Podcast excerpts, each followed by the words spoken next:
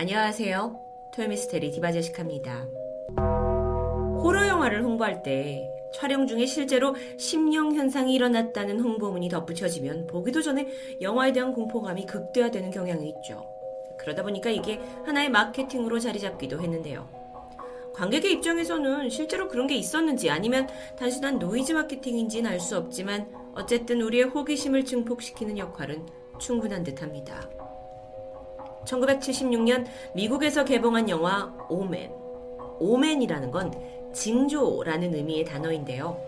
우선 영화를 보시지 않은 분들을 위해 간략한 줄거리를 말씀드리면 성경에서 그 악마를 상징하는 숫자를 흔히들 6이라고 하죠.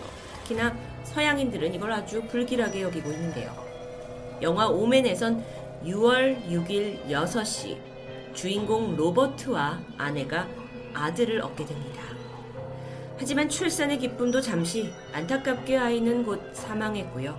이에 남편이 부인이 너무도 낙담할 것을 걱정해서 데미안이라는 남자아이를 데려오게 되죠. 그런데 이 아이가 자칼이라는 사탄의 아이였어요. 그래서 이 사실을 알게 된 악마 되치자들과 사탄 숭배자들이 싸움을 벌이게 되는 오컬트 스토리입니다. 오멘은 괴기스러운 뭐 악마가 등장하지 않고요.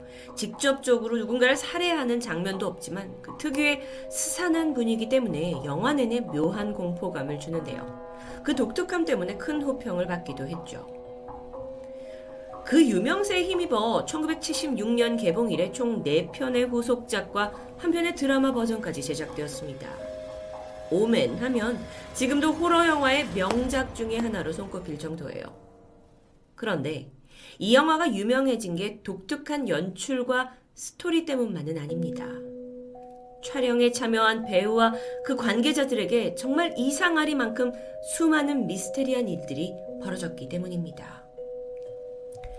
먼저 오멘의 촬영 감독 리처드 도너. 그는 촬영차 영국의 한 호텔에서 머물던 중이었어요. 근데 당시 영국에 대항하고 있던 아일랜드 독립국 단체 IRA에 의해서 폭탄 테러를 당하게 되는 아찔한 상황에 직면합니다. 이 호텔이요. 다행히 생명에 지장은 없었습니다. 하지만 촬영 초반부터 폭탄 테러가 시작된 이래 크고 작은 사건들이, 불행한 사건들이 연속으로 불어닥치게 되죠. 이번엔 오멘의 작가 데이비드 셀처. 그는 영국 촬영장으로 이동하기 위해 탑승했던 비행기가 운항 도중 갑자기 번개를 세 번이나 맞아서 기체가 파손됩니다. 하마터면 공중에서 목숨을 잃을 뻔한 아찔한 사건이죠. 그런데요, 사실 이 영화 촬영에 들어가기 앞서서 불길한 징조가 또 다른 게 있었습니다. 바로 오맨의 주인공, 그 로버트 역, 아버지 로버트 역으로 출연한 그레고리 팩이죠. 그는 로마의 휴일에서 오드리 헵번과 함께 출연한 우리에게는 세계의 헐리우드 배우로 기억되고 있는데요. 그가 긴 공백을 깨고 돌아와서 공포영화 오맨에 출연하게 되면서 많은 팬들의 기대를 모았습니다. 근데 여기서 잠깐 그의 사생활을 조금 살펴보면 그에겐 전처와 후처 사이에서 얻은 아들과 딸 두 명의 자식이 있습니다. 그레고리 팩은 헐리우드에서 아주 그 아이들에게 헌신적이고 또 가정적이다라는 평을 들을 정도로 남달랐는데요. 오멘 촬영에 들어가기 두 달 전 그의 아들이 갑자기 권총으로 자살하게 되는 사건이 벌어졌습니다. 자살 징조가 전혀 없던 아주 멀쩡했던 아들이에요. 근데 순간 세상을 떠나게 된 거죠. 이 일을 계기로 정신적 충격을 크게 받은 그레고리 팩. 당연하겠죠. 그리고 이후에 진행된 영화 작업에서 각 스탭들에게는 불길한 상황들이 계속 벌어졌던 겁니다. 뭐 비행기 사고에 호텔 테러까지. 아, 근데 이 정도야 동시다발적으로 관계자들에게 불운이 겹쳤다고 해석할 수 있습니다. 하지만 지금부터 들으실 이야기는 좀 다르죠. 영화 오맨에는 유독 동물이 많이 등장합니다. 그중 원숭이 떼한테 이 차가 공격받는 씬이 있는데요.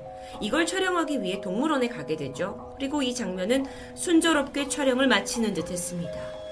그런데 갑자기 원숭이 떼들이 집단 히스테리를 일으키듯 막 날뛰었고요.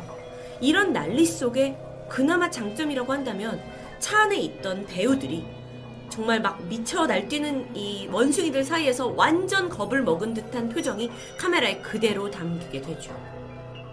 관계자에 따르면 평소에 얌전하던 원숭이들이 그날만큼은 정말 무언가에 홀린 듯 훈련사들에게조차 덤벼들었다고 하는데요. 여기서 끝이 아닙니다. 그날 같은 동물원에 있던 다른 동물들, 특히 맹수들까지 극도의 흥분 상태를 보였습니다. 그 중에 호랑이 한 마리가 시드니 벤포드라는 22살 사육사를 공격했고요. 그는 결국 사망하게 되는 불의의 사고까지 벌어집니다. 이쯤 되니까 영화 관계자들도 뭔가 낌새가 이상하다는 걸 눈치채기 시작할 텐데요. 동물과 관련된 또 다른 일화가 있습니다. 바로 영화에서 아들 데미안의 존재를 의심하게 되는 아버지와 그 주변을 추적하던 사진 기사가 함께 무덤가에 가게 됐고 거기서 개의 공격을 받는 장면입니다. 이때 등장하는 게 흔히 맹견으로 분류되는 로트와일러예요. 액션이 있는 장면이라서 스턴트 배우가 대신 찍게 되는데요. 현장에 도착을 해서 준비를 하던 중 스태프가 개를 데려왔는데 크게 당황하게 되죠. 아니 이게 리허설 때 호흡을 맞췄던 개가 아닌 새로운 개인 겁니다. 스턴트맨이었던 테리 월시는 순간 당황했어요. 하지만 뭐 원활한 진행을 위해서 보호 장비를 입고 촬영에 들어가게 되죠.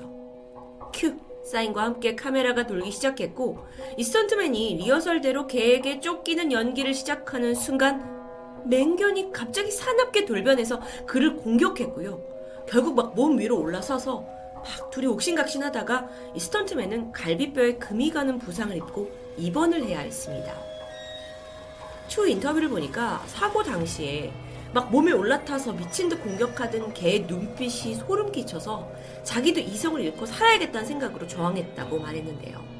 정말 끔찍했겠죠. 아니, 한 영화를 찍는데 이렇게 사건, 사고가 이어지다가 보니까 이제 배우들조차 어, 굉장히 기묘한 기억이 감돌았습니다. 특히나 엄마 역할의 배우 리 레맥은 극도로 불안에 떨게 되는데 그러던 중 그 아들 데미언이 2층에서 엄마를 밀어서 난간에 매달리는 장면이 있어요. 근데 이 촬영을 리 레믹이 아예 거부하게 되죠. 결정적인 추락 장면은 스턴트맨이 했다고 합니다. 하지만 촬영팀은 아예 위험 요소가 없게 앵글을 수정할 수밖에 없었다고 전해지는데요. 게다가요, 이 영화의 엔딩이 원래 아버지 그 로버트 역의 그레고리 펙이 아들 데미안을 죽이는 것으로 설정되었다고 해요. 그런데 몇 개월 전에 자신의 아들이 숨을 거둔 일을 경험한 그가 쉽사리 이걸 연기할 수 없었습니다. 그리고 또 어쩌면 악마가 씌인 아들을, 그러니까 악마가 씌인 영화 속의 아들을 죽이는 그 연기가 재앙을 불러올 수 있다고 우려했던 걸까요? 결국 작가는 엔딩 스토리를 바꾸게 되죠. 어떤 엔딩인지는 여러분이 영화를 보시면 확인하실 수 있을 것 같습니다. 자, 여기까지 소개했으면 이거 정말 오맨의 저주가 사실인가 싶지만 여기서 쐐기를 박는 또 다른 사건이 있습니다. 영화 한 장면에 악마가 파놓은 함정에 인간이 죽임을 당하는 장면이 있어요. 목이 잘린 죽음인데요. 여기서 이 목 잘린 부분에 대한 분장을 맡은 사람이 특수효과 전문가 존 리처드슨입니다. 그는 오멘 촬영을 잘 마쳤고요. 이후에 다른 영화를 준비하면서 조수 한 명과 차로 이동하던 중 큰 충돌 사고를 당하게 돼요. 차가 그야말로 산산조각이 났어요. 그리고 존은 반년 이상 입원을 할 만큼 큰 부상을 입게 돼요. 문제는 조수석에 있던 스텝이 그 자리에서 목이 부러져서 즉사하게 되죠. 그때의 현장이 어, 마치 존이 오멘 촬영할 때 연출했던 그 목 잘리는 참수 장면을 연상하게 했고요. 존은 섬뜩한 공포감을 느꼈다고 말합니다. 끝이 아니에요. 심지어 당시 존이 네덜란드에 있는 오멘이라는 지역으로 가던 중에 이 사고가 발생했다는 게 알려지면서 여론이 이건 정말 악마를 건드린 죄가 아니냐, 영화 관계자들에게 저주가 내려진 게 아니냐라는 소문이 무성해집니다. 그렇게 개봉한 영화는 대흥행에 성공했죠. 이후에 후속편이 제작됐는데, 그리고도 미스테리한 일들은 계속됩니다. 오맨2 촬영이 한창일 때 영화 중반까지 진행된 촬영분 이걸 이제 확인을 해봐야 되잖아요. 그래서 스탭들이 편집실에 가서 필름을 재생해 봅니다. 근데 어딘가 이상한 점을 발견하게 되죠. 이 배우들이 악마의 존재에 대해서 언급을 하는 중요한 장면이 이미 찍었는데도 불구하고 통째로 손상되어 있었기 때문이에요. 어, 그 당시에는 디지털 시대가 아니기 때문에 필름으로 촬영을 했겠죠. 그래서 이 녹화가 끝난 필름은 철저하게 영화사가 관, 따로 보관실에서 관리를 하고 있었다고 해요. 이게 혹여 하나라도 손상되거나 분실되면 엄청난 사고입니다. 그래서 관리자는요, 전혀 필름을 건드린 적이 없다고 해요. 그런데 왜 도대체 악마의 존재가 언급된 그 중요한 장면만 손상되었던 걸까요? 결국 해당 장면은 재촬영되었습니다. 근데 그 와중에도 기이한 일이 계속 있었어요. 현장 장비 전압을 관리하려고 가져다 둔 전압기가 있는데 이게 자꾸 오류가 나는 겁니다. 기계가 작동은 하는데 전압을 표시하는 계기판에 계속 666만 반복해서 뜨는 겁니다. 아, 그럴 수도 있죠. 이게 별거 아닌 걸로 넘어갈 수도 있죠. 하지만 오맨의 저주에 대해서 익히 들어왔던 스탭들로서는 간담이 서늘해질 수밖에 없었던 겁니다. 이쯤 되니까 오맨의 저주 끝날 만도 하고 오맨 시리즈 안 찍을 만도 해요. 그런데 시간이 지나면서 또 리메이크 편이 만들어지죠. 2006년입니다. 오맨 리메이크에 출연한 줄리아 스타일스는 영화 촬영 초반부터 원인을 알 수 없는 강박증에 사로잡혔다고 말했어요. 심지어 촬영이 없는 날에도 막 답답한 기분과 함께 누군가 자신을 지켜보고 있는 듯한 공포심에 사로잡혔고요. 결국 정신과 치료를 감행했을 정도입니다.